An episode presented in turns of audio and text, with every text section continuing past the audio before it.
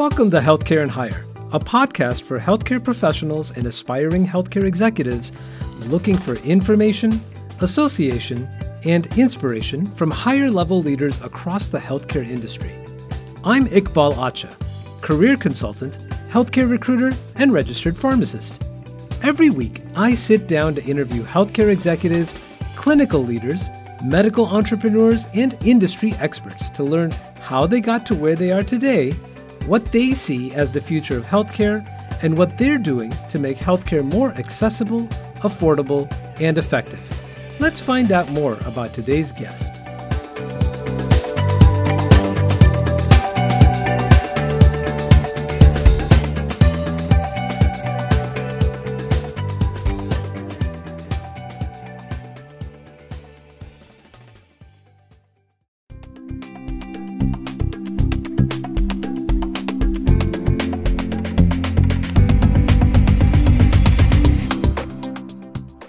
Dr. Carissa Lee is the head of professional affairs for North America at Johnson & Johnson Vision. She serves on the North American leadership team and oversees J&J Vision Care's support of professional advocacy, education, and relations. Dr. Lee first joined Johnson & Johnson Vision in 2014 as the Director of Education. Prior to this, she owned and operated a private practice in Irvine, California, spoke to doctors across the country as a professional affairs consultant, and served as the program director at the Johnson & Johnson Institute.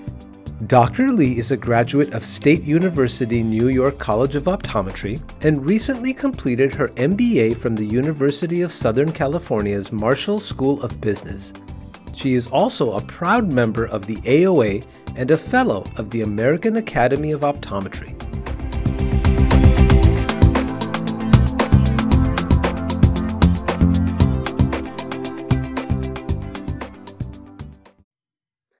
Hello, Dr. Lee. Welcome to the Healthcare and Hire podcast.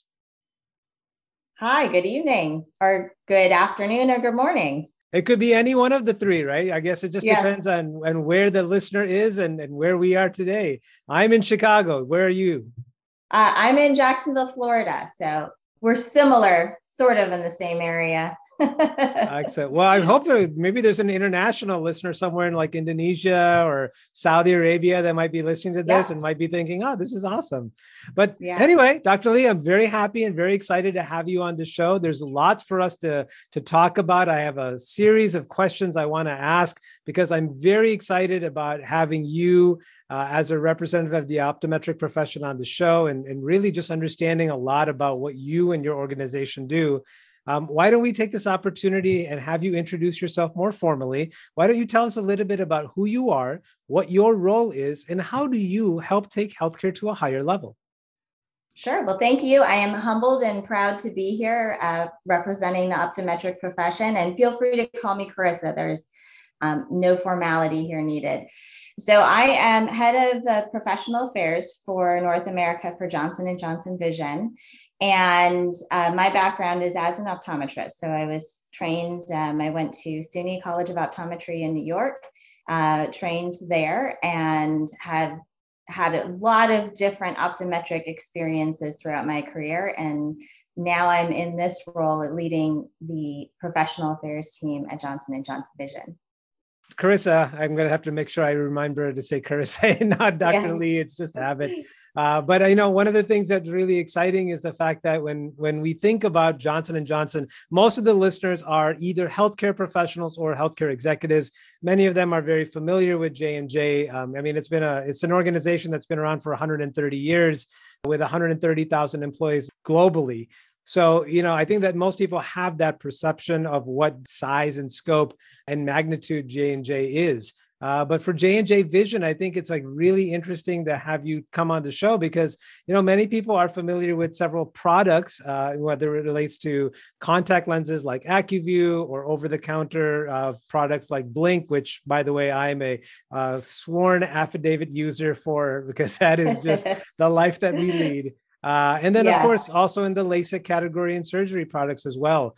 Um, so, you know, for us to have you come on the show and, and really give us some insights in terms of how you and your team work to promote not just the products, but to build the relationships between products, providers, uh, and the services that your organization does is really going to be valuable. And speaking of which, Chris, I'd, I'd like to have a better understanding of the size of your team and the work that it does. Why don't you share with us a little bit about who your team is comprised of, uh, some of the avenues of focus that you and your team do, um, and then we can kind of drill into a little bit more in terms of some of the the recent achievements of, of J&J Vision, and maybe even some of the the more focused initiatives that you and your team are working on today. Sure, and you know you bring up a lot of great points, and uh, going going back to your original question about the impact in healthcare I, I never knew that coming out of school as an optometrist that that this was a possibility to work for one of the largest healthcare companies in the world um, and to create the impact as an optometrist within healthcare in general. Um, of course specifically within vision as you mentioned we have a, a broad category of vision products and, and who we touch. So it is a it is sometimes a, a, a, weight that I feel about representing um, the industry, eye care, healthcare, doctors, patients within the company. But it's also a privilege to be there because I can be that voice, and my team can be the voice of the doctors, the patients, those we serve. Um, and, and that is, I would say, one of the, the biggest reasons that I chose to move from clinic and patient care into an industry role was how J&J as a whole aligned with that with their credo and, and what they stand for. And so my team um, i've got a team of optometrists as well as non-optometrists so people who have not uh, trained as clinicians but we all work together and, and our main area of focus is to keep the patients and the doctors at the center uh, of how we think about whether or not it's training on our products or whether or not it's um, helping our internal team to understand the nuances and the challenges that that our doctors and patients occur out uh, or that occur for our doctors and patients outside um, you know when they're prescribing these products of ours. That must be an interesting opportunity right? When you're thinking about some of the the doctors that you work with as it relates to challenges with your products you know i can only imagine being a, a pharmacist by trade applying using the products that are available as a user, as an end patient. But as a provider, there's probably some different things that you hear regularly from across the world, if not across the country, especially from you know Canada and the United States and the variances that exist. What do you hear most from your providers where you and your team get to step in and either retrain, educate, or take back as a learning in order to improve? Yeah, it you know it it goes across the whole gamut, but sometimes it's just stepping back and remembering. Um, w- you know, we first and foremost are healthcare providers, and sometimes we as clinicians um, get in our own way. Sometimes we judge our patients, you know, by their pocketbooks first, and and so it's sometimes just reminding uh, each other or colleagues out there, hey, you know, what what do you see that's best for the patient that's in front of you? Whether or not they can afford a product they still you know we still want them to be offered the solutions that you as a clinician know that is best for them. And i know our colleagues do that and they do it in the best interest of the patients. Um, but sometimes it is you know it's almost refreshing to talk to the newer graduates and the students out there who are really eager and who haven't been jaded by you know the perceived competition that's out there. And i think that's just the biggest challenge that i see for the profession. Um, i'll just speak for the optometric profession but i think this goes across all categories of healthcare is how the world is changing so quickly around us from a consumer perspective. Even me as a consumer i consume products information completely differently now than i did even two years ago and so the world just is changing so quickly around us. I think it's difficult for us to feel like we can keep up as clinicians, sometimes as business owners, in a world that seems to be changing almost daily around us. Krista, that's that's really spot on. I mean, it's very, very accurate because I think that, you know, for myself as well, for only speaking for myself, uh, trying to keep and integrate new information and applying it and then teaching others. It's a it's two jobs maybe three jobs in one right? You you are trying to being a, you're trying to stay uh, ahead of what you know is what learnings are being made available. You're trying to teach others both on your team and end users. Uh, and then more importantly as a representative of your organization you know you're trying to ensure that the right products are being prescribed and you know dispensed and used in the right manner. Um, and i think that that that can that can weigh heavy uh, on on your on your shoulders as well as your teams.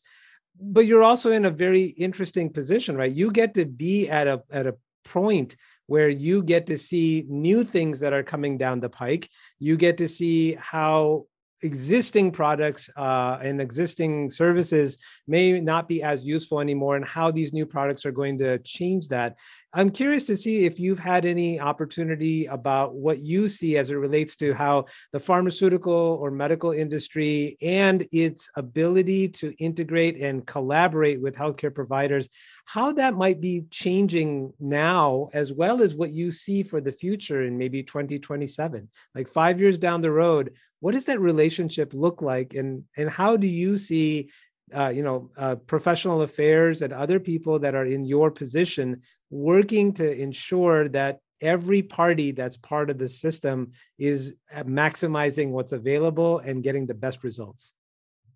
Yeah i mean that's it that's a heavy question right? It's it's about where to me it's about where healthcare is going how to serve patients and and get the better patient outcomes through our products and services but in a way that is um, keeps the patient at the center and helps doctors along this journey when they're bogged down with the day to day. And so I think that's the biggest challenge is helping them or trying to predict what's going to happen in the future so we can all as a community, you know, healthcare community move forward in service of better patient outcomes when you've when you've got the day-to-day phone calls, you know, emails, staff problems, you know, supply chain problems, you know, you can't get yeah, the, the things that you need in time. So all of these and and in particular over the last two years, I would say I I've just been so proud of how the community, the healthcare community has come and has been so focused on what needs to get done to keep people safe, to keep patients safe, um, in service of their health care. You know, people people had a different. Uh, I mean, through COVID, we we had to focus on um, a particular illness, but at the same time, there are other people that that had other healthcare problems that still needed needed to be taken care of. And so with all of this getting thrown at us, I think it's just been challenging to think about okay, what's going to happen in the future? How do I make sure that my either my clinic, my staff, you know, all the patients who I serve, how do how are we prepared for that? But at the same time, dealing with the the day to day things. So, I mean, it's a it's a challenging question, and um, I think one of the, the key things that I see that uh, in in looking towards the future is how do we as a healthcare community take care of a patient in a holistic manner. So, you know, in, in terms of optometry, um, many doctors, and I would say this is the trend for optometry, is we're, we don't just take care of eyeballs, right? We look at eyeballs, and that's our area of expertise but at the same time they're connected to the rest of the body. So as you know just in general whether you're in pharmacy whether you're seeing a patient for routine care uh, routine health care whether you're a surgeon how do we connect all of our data together in service of the patient to think about their well-being as a as a whole human and not just a body part? I'm i'm glad that you said that. I've had I mean, a lot of my friends are optometrists, right? And you know, when you're first exposed to a, a healthcare professional in a different discipline, you sort of bring in that stereotype, like, oh, a podiatrist only is going to deal with the feet. There's nothing else. It's not connected at all. Optometry, same thing. Audiology or yes. you know, dentistry, all the same thing. And in reality, you're right. It's a very complex. The human body is a very complex integrated uh, and you know it, it's a very unique system and i think that one of the things that i appreciate about guests like you that come on the show is the ability to explain hey you can say that we are the eye the, uh, the eye specialist right? But in reality we're also a contributing you know we're, we're a major uh, diagnoser of disease states uh, that can we can now help patients be referred to um, know other specialists and, and, and in different areas. Carissa, can you share with us a little bit about what your day to day looks like? You mentioned something that really caught my ear, right? Like the every day between uh, you know, emails, meetings, whether they're Zoom meetings or uh, you know uh, Microsoft Team meetings, but or even now back to in-person meetings. But a lot of the things that we hear mostly is you know just about like, constantly strategizing about how to position ourselves in a better role uh, or in a better light, how to make sure that we're increasing our efficiencies. But you know, for the listeners of the uh, the podcast today, you know, I think a lot of the things that get missed are what does that look like on a monday through friday basis? Uh, and i'd just love to have a glimpse i mean again no no incredible details or rich details required uh, but you know how do you structure your day to make sure that you give your best to the ones that need you the most at work and still have enough to be able to give back to yourself and your family? Yeah i think that's the million dollar question um, and i i have to say i am not perfect at it. and I'm still a work in progress there too. I mean, honestly, the day to day, I think um, what's different than when it was in patient care was I could really. Uh, I could really predict what my day was look, looking like. I mean, certainly you've got those patients who who might take a little bit more time than expected and and throw your schedule off, but the day to day that I that I deal with now outside of patient care is very different. And it's, um, I would say, a lot more planning. So I, when I was in clinical practice and I would see a patient in front of me, it was more about okay, what is the problem right in front of me right now? How do I solve it? What's the diagnosis? How do I treat it? What's the plan of action? Uh, in the role that I have in particular, you know, leading the team and being on the leadership team of, of North America, it is about what is going to happen further in the future than you know what's the problem right in front of me. And that is the big challenge um, every day is prioritization and focus. And uh, a big learning that i've had over the last year actually last two years is when we can focus and we put our efforts collectively as a group. So i would say not just my team but the whole organization and in particular in the us you can do great things.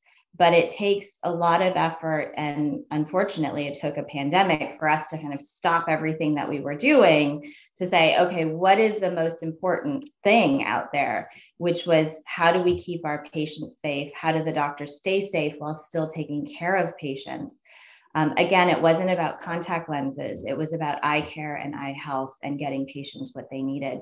So I think one of the biggest learnings that I've had coming into uh, an industry role is really about focus and prioritization. And like I said, it's a work in progress because fire drills come up every single day and you have to have to be able to manage them, but but also prioritize them and and just knock them out. Um, in the order that that you've got to set set up.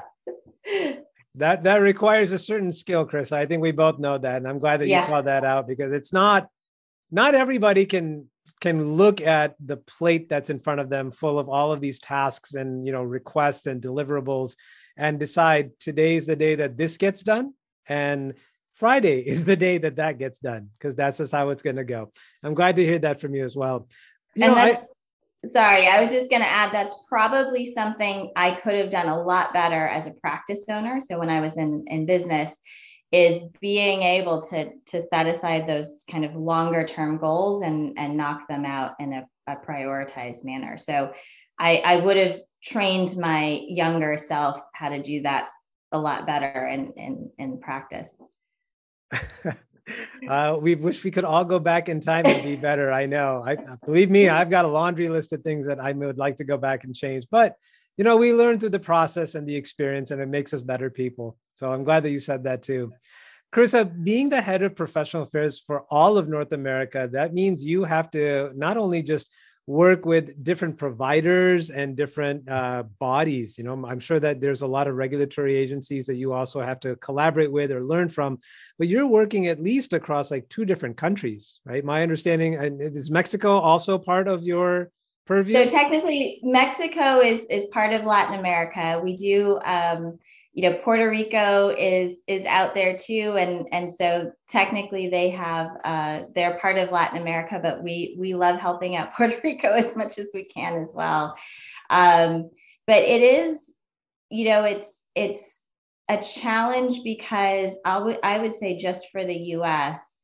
Sometimes it is like working with 50 different countries because each of the states have different regulatory laws, uh, and uh, it's they don't all talk to each other in the same way and the licensure is not the same in every state. I mean this goes across across healthcare as well. Uh, but it is yes but we we we love all our states. We love all our countries too that we that we work with including canada.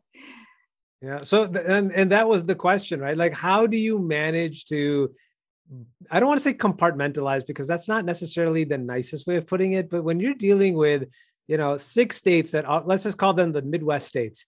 And all six states have like different rules that apply for, you know, the number of box, the number of contacts that can be dispensed, or you know how frequently uh, a patient has to come in for an exam in order to for, to keep that prescription valid. And then you go north of the border, and they have like a completely completely different set of rules. Like you know how do you manage to you know work? I mean clearly working with different people uh, with different mindsets it's part of the job right? But you know building relationships with them based upon knowledge i think is also a critical piece.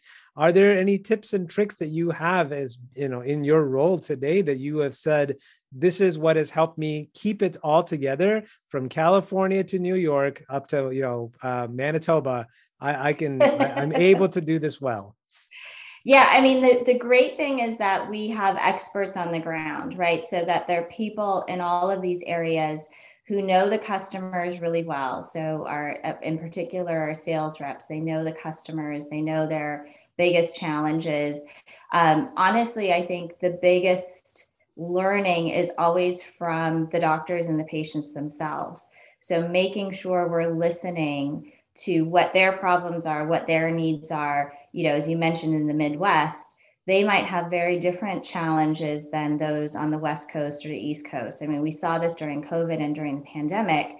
There were some states that were just completely shut down, and there were other states that were open. And so, in the states that were shut down, they had really different challenges that they were dealing with than in the states that were open. And so it, it's just making sure that we keep a pulse wherever these doctors and patients are.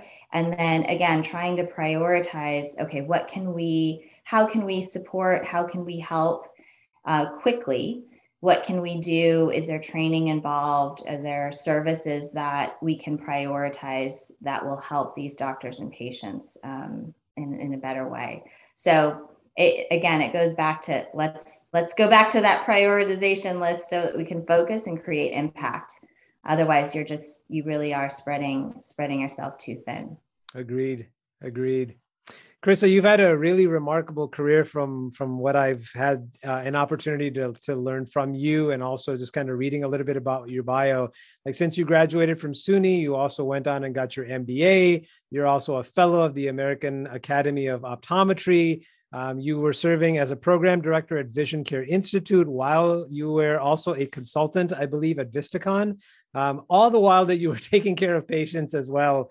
Uh, and then you moved into this role with Johnson. Well, actually, you moved and you became you joined Johnson and Johnson as a director of education, and then you became and then and now you are in this role today uh, as the head of professional affairs for North America. It's a it's a remarkable story because I love when guests you know represent you know uh, what success looks like through action um, and through experience and i'm really glad that you said yes to being on the show because i think what i always value and understanding in these types of conversations is at each step of your journey uh, you know you've had to make decisions that had to weigh the pros and cons of saying yes right? Maybe you had become very comfortable being a consultant for Vist- at Vistakon, uh, or maybe you were, you know, a subject matter expert at being a program director at Vision Care Institute.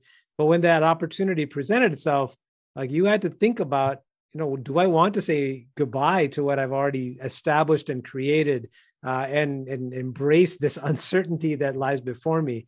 So when I think about your current role and when you you know embraced it, like i'd love to understand a little bit about what went into your thought process to say yes i think i'm going to say yes to this opportunity that's been presented to me. And what were either some professional factors that went into your consideration and maybe even some personal conversations that you had to have with yourself loved ones to decide you know how is this going to impact the larger carissa lee uh, rather than just oh it's obviously the next step in my in my career or this is like obviously the next path uh, you know in my career advancement journey. How did you come to those you know decisions? Well you know that saying yes as you describe it it sounds really easy but these each time i said yes was very difficult. Um, and in particular i you know i think of myself as a very typical um, optometrist. So I I can get very comfortable and almost complacent sometimes and doing um, you know for example when I was running my practice I I thought that that was what I was going to do for the next 30 years and I would retire and um, I would be a PTA mom and be at all the things that my, you know, I just had this image in my head of what my life would be like. And little did I know there were you know different pathways along my journey that that i would decide to take and so saying yes the first time and i will tell you it was uh, saying yes to being a consultant for for johnson and johnson. That was the first big step that i took because i actually said no first. And if the person on the other end of the line who was asking me to try this role hadn't pushed me to to say yes or to try it out you know i wouldn't i definitely wouldn't be here. So it was almost like once you take that leap and and i i could probably tell you that the reason i said no so quickly first was probably because i was scared to to take that next step uh, to do something that was outside of my comfort zone and not know if i would succeed or you know be really good at it. I think a lot of times we talk about um, imposter syndrome or uh, not necessarily feeling good enough to be in that role per se. And I would say, you know, I, I don't know. I, I when I reflect on that, that's probably the first gut reaction of why I said no. But I am so happy that I said yes because it has opened so many doors and it's actually shown me that there's fun things to do out there that are fulfilling uh, from not only just a career perspective, but also at a personal level. I mean, the the voice and the weight of the voice that I feel within the company as a healthcare provider or as a clinician who knows patients, who knows doctors, and can be that voice on a, at a leadership level. Um, that that impact I feel is uh, only because I said yes, and uh, only because I did take those those steps and walk through those doors. So I, I would say uh, it's really to me it's been almost by chance that these opportunities have come up but in a way i i do think the um, taking that first step through the door has opened my mind and my mindset to allow others to to reach out to me as well for other opportunities. So I, I do think it's a mindset that you can change. And once you're there then then honestly you can go through any door you want. We'll be right back after this short break and Carissa, you mentioned that there was a, a, strong ambassador that or a supporter of yours that encouraged you to take this, take a chance. Just, just yeah. why don't you just try this out? Do you remember who that individual was? Yeah. So, well, the first person who offered me that role, his name is is uh, Dr. Derek Artis. So he is also an optometrist and was working for uh, Johnson and Johnson at the time. I would say that my strongest supporter and the reason that I can do this role or any of the roles that I, I have um, is my husband. Because without him as that strong partner, and I have two kids, so I have two boys, and my as i was mentioning before i had a very different career path and role at, in my mind that i thought about than where i am now and i wouldn't be able to have such a fulfilling career in you know as as an, an uh, head of north the north american professional affairs team if i didn't have that support and partnership of, of my husband. So um, the funny thing is when i was actually made the decision to move from California to Jacksonville when I became um, decided to start working for the company, I was reading Lean In. And part of the discussion is about hey, one of the biggest things that you can do to support women in the workplace is do the dishes at home and be a great partner and not have that burden because sometimes I did go through this period, I call it mommy guilt where I felt like I needed to be all things to all people. I needed to be the PTA mom for my kids. I needed to, you know, have dinner ready or, you know, choose between work and being at home or being with kids. And in reality, to have a fulfilling career and to feel purposeful in what I do, um, I, I just wouldn't have been able to do it without a, a strong partner yeah communication and collaboration with with a significant other is is so crucial. It's it's pivotal to one's success. Um, yeah. i'm the same way. I've got a wife that allows me to do this podcast uh, and allows me to also you know do the other things that i enjoy doing at the same time. You know i have a responsibility of vacuuming every so often so i do my best. Uh, maybe once every two weeks i think i'm on yeah. Uh, I'm not off the hook but certainly you know i'm doing my part Carissa, let's go back a little bit to the beginnings of your professional journey. I'd like to understand because I think a lot of clinicians and healthcare providers have, as you pointed out, like there's this ideology, you know, this is like fairy tale that we create for ourselves that, hey, I'm going to go do this. And if I do this, then the next step will be that. And I will receive all of these benefits and this cycle will continue. Uh, and we sort of get trained like that through the school that we attend, just because that's how schools, you know, want to lay down a foundation of knowledge. But you know, when we get into the real world, uh, all that theory meets practicality, and suddenly theory is not necessarily exactly what we thought it was going to be. What I'd like to hear from you, Carissa, is is there a life lesson that maybe you learned early on in your professional career that changed the way that you approach people, processes, or problems? Maybe you used to have this idea that this is how it's going to be. Something happened uh, and boom you realize that that was not the way it was going to work. And now because of that you have a better approach to how to fix things. Yeah.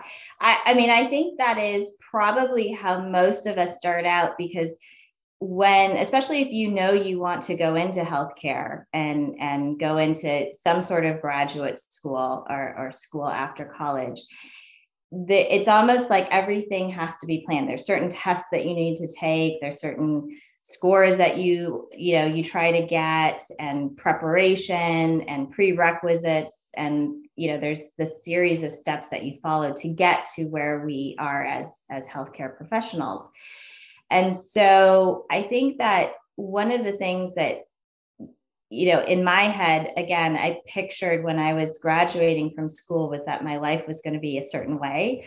And it just didn't work out that way. And I think that was the biggest lesson for me was not getting what I thought what would, would happen, which was um, I would start my own practice out of school and I would have this wonderful job Monday through Friday and not have to work on weekends. And, you know, I found myself just working in different areas of practice, which ended up being to my benefit, especially when I opened my own business, because I, I was able to have such a range of experiences that I knew what to do when I I knew what exactly what I wanted when I did open my own business.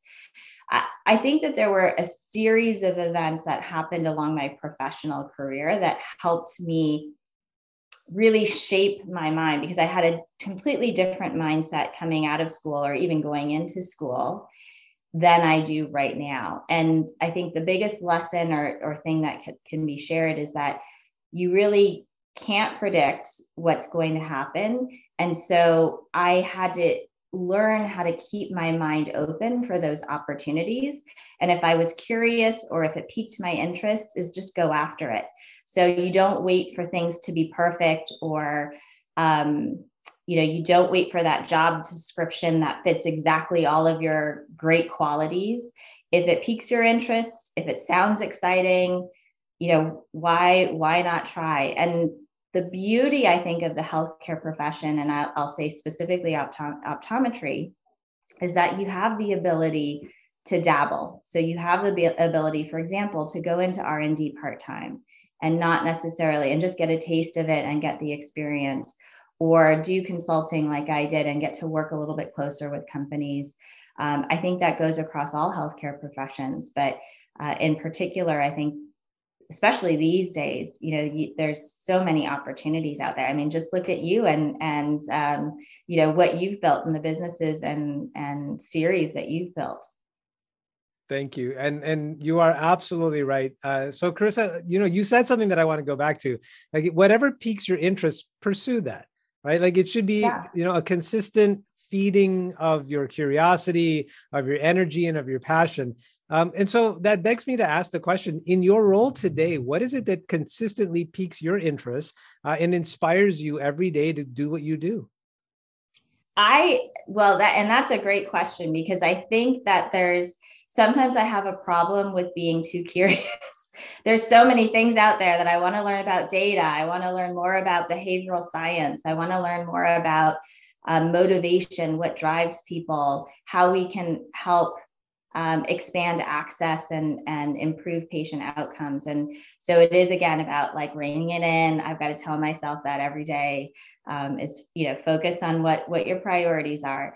But i think it is about um, to me it's about the mindset of being of learning constantly and being open to that and knowing that there's so much out there to learn and so, what really drives me is about the impact that I personally can have on patients, on doctors, on my company, and how we can drive that. You know, an example would be uh, diversity, equity, and inclusion. And it's something that I've always been passionate about. We've always had a strong culture within J and J of diversity, equity, inclusion. But the just until recently, I didn't realize the impact that I could have on the communities that we serve through the actions that I do or that I drive or elevate or prioritize. So that's been really fulfilling to see that in action and to say, eh, you know, this is something that I'm passionate about. How can I have this be a passion, a personal passion, as well as something that I pull through in my work.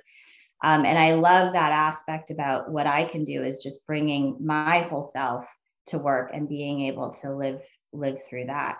Um, and I would say it's it's not necessarily just about race and ethnicity.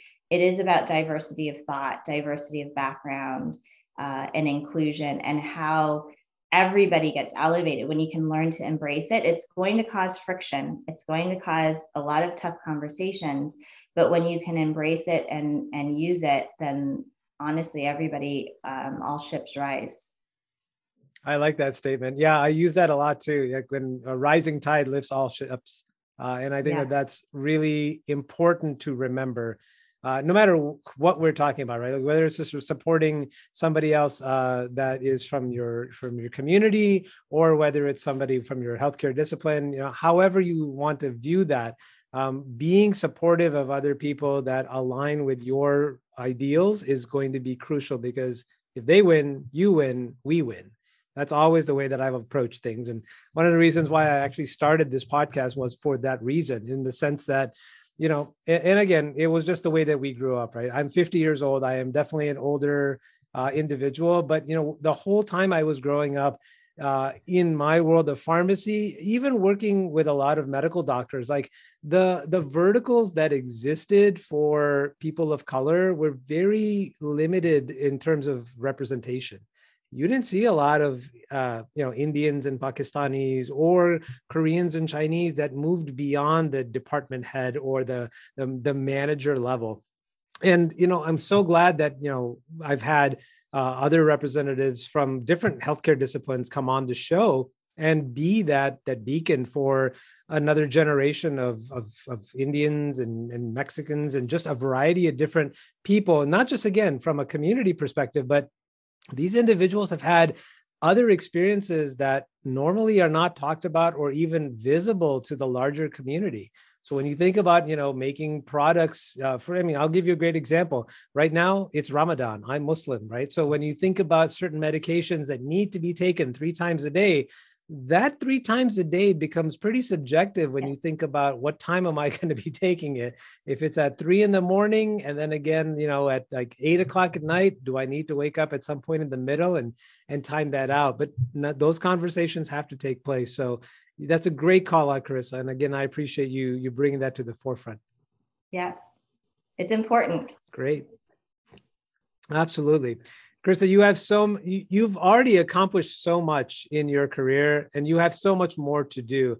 I'm curious if there's something on your professional bucket list that you're that you're vying for to complete uh, or to do in the next five or ten years. Is there something that you've set as a target when you think about? You know, I, I really enjoy the impact I've had on the teams that I'm working with within the organization, externally, and on my profession but out there is still something more for me to do and that's what i'm going to work towards. What does that look like for you? Yeah that and that's a that's a tough one to again think about what is it that what's the first thing that i want to do um, out there and, and how i can create more impact.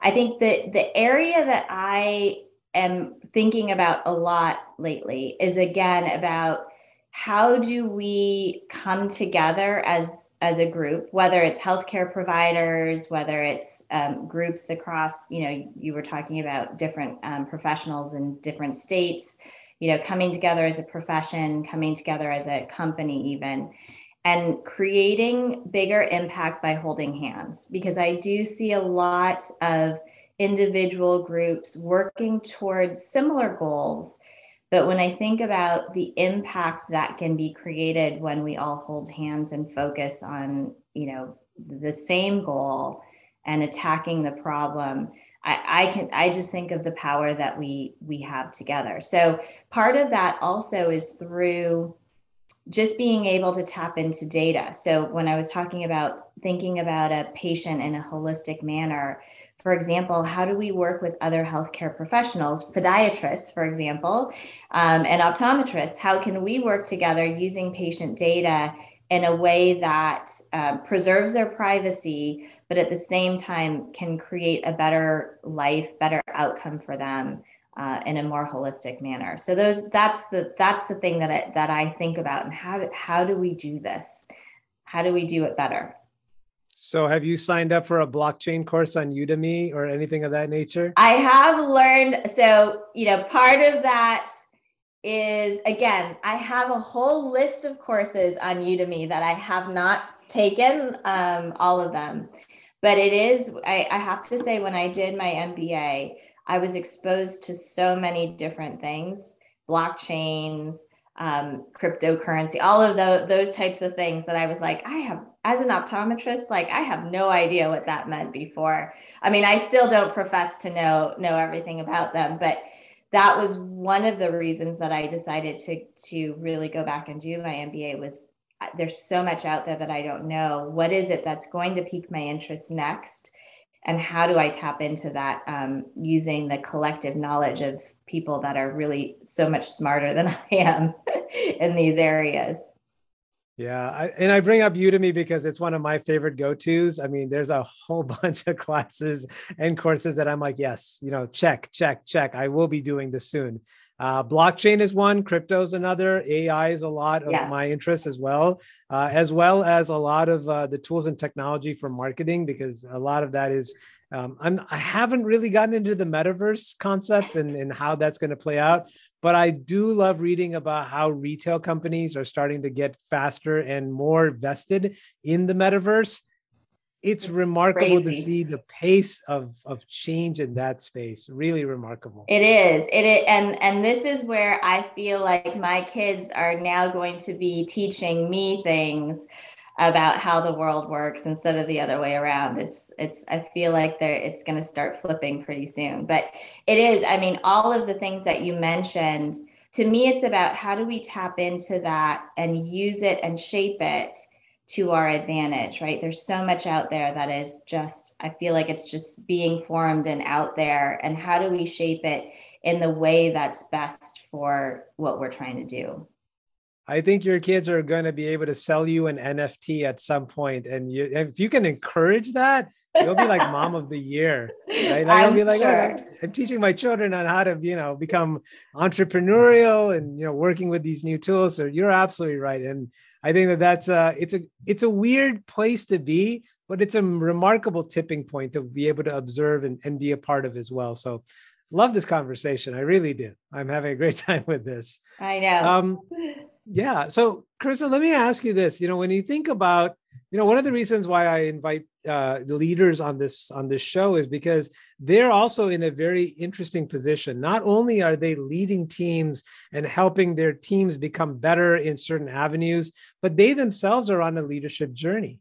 Uh, and whether it's you know consuming information from TikTok to YouTube, um, or reading books from you know subject matter experts or or influencers or however that might look, uh, you know there's always an opportunity to build ourselves and then build up others.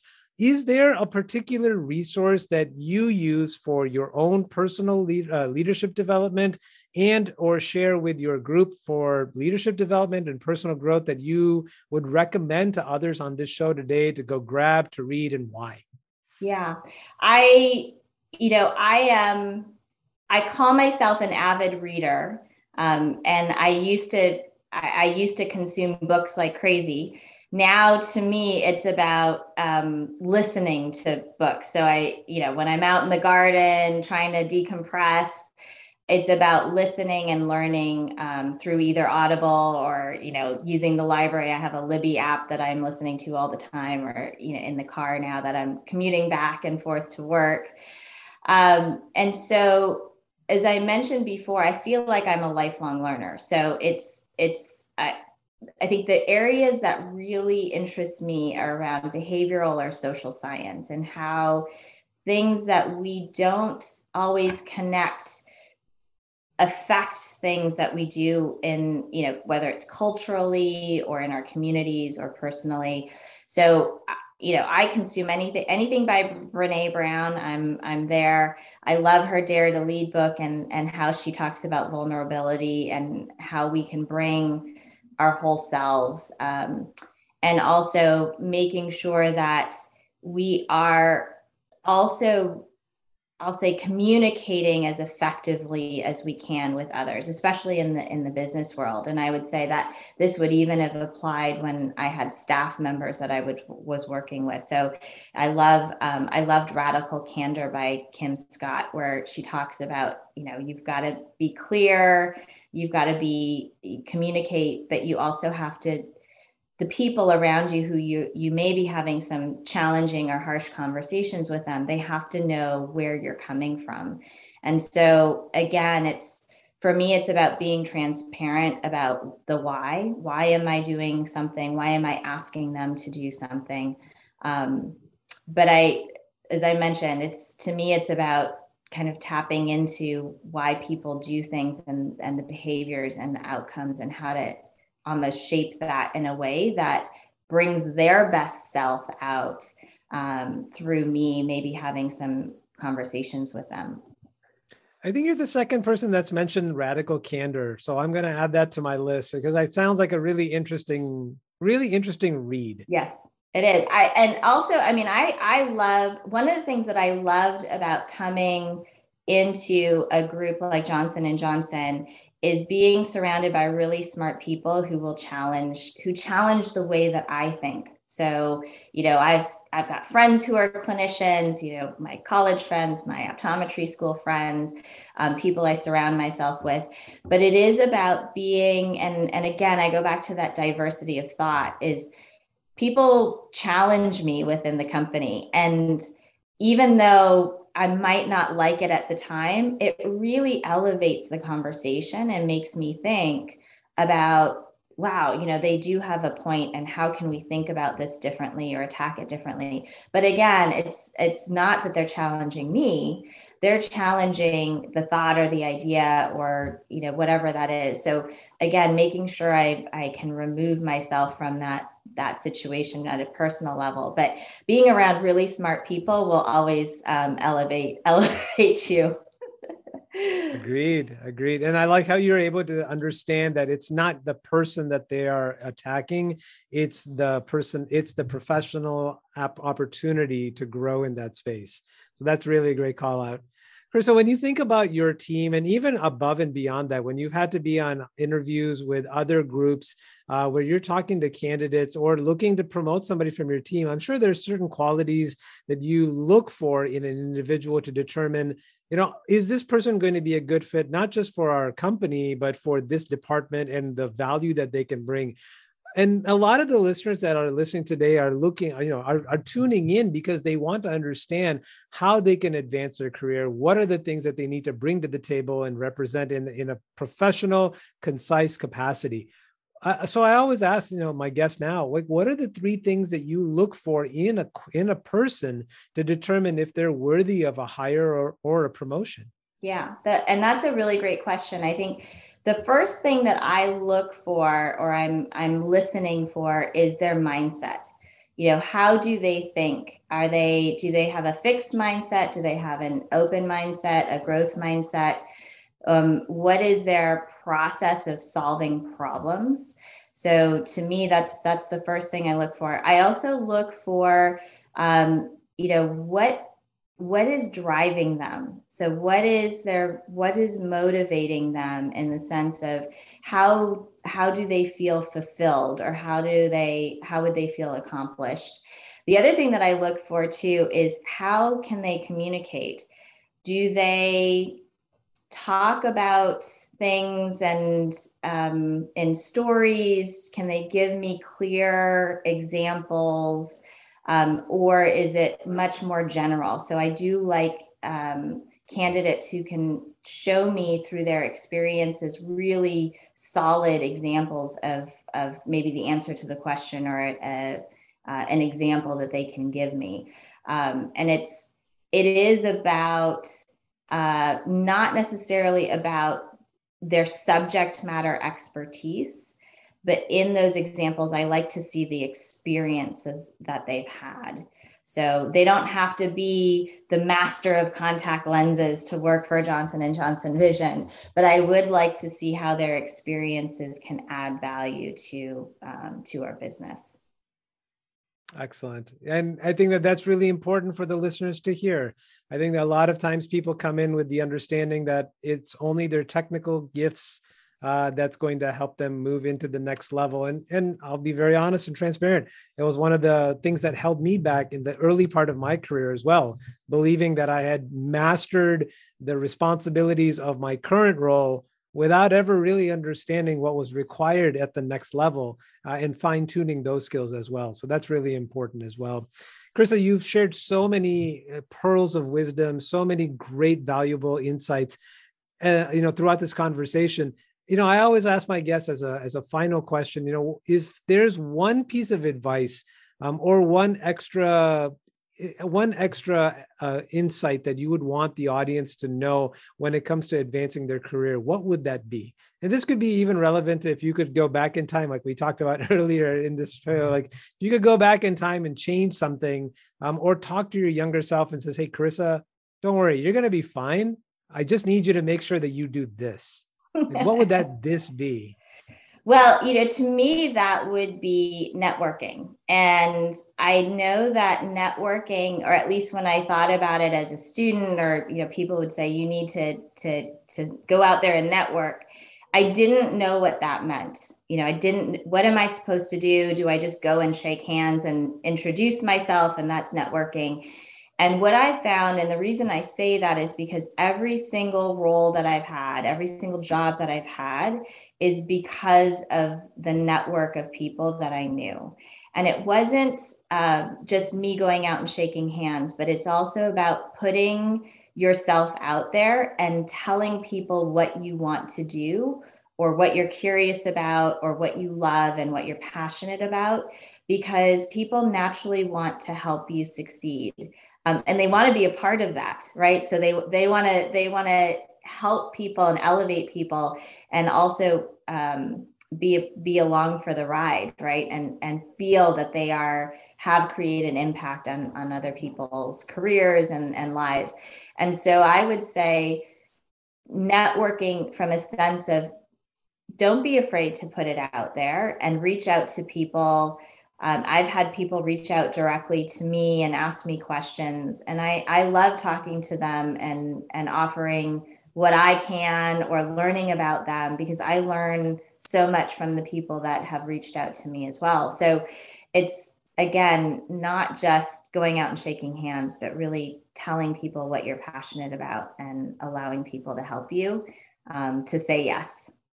Thank you for that, Carissa. The the value add as part of the networking process is really important uh, because you're right. It's not just a matter of shaking hands and oh, hey, you know, I know you because you know John, and we both know John, and therefore now we're you know we're set and we can move forward. Like no, there has to be value from both sides uh, and receptiveness on both sides as well. Carissa, you've been a fantastic guest. Thank you so much for being on the show and for sharing a lot of your insights and a lot of your your professional journey with us. I'm really honored that you were on the show, and I'm looking forward to seeing you continue to take healthcare to a higher level. Thank you so much. It was my pleasure.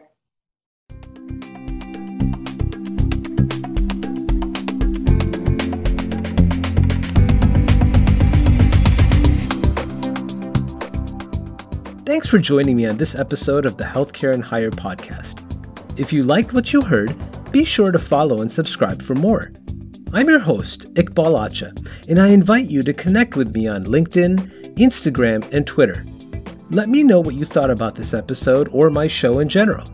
Also, visit me at www.achainternational.com to learn more about how I help healthcare professionals and healthcare leaders advance their career, build a better brand, and create a leadership legacy. I'll be back next week with another episode. But until then, let's keep working to take healthcare to a higher level.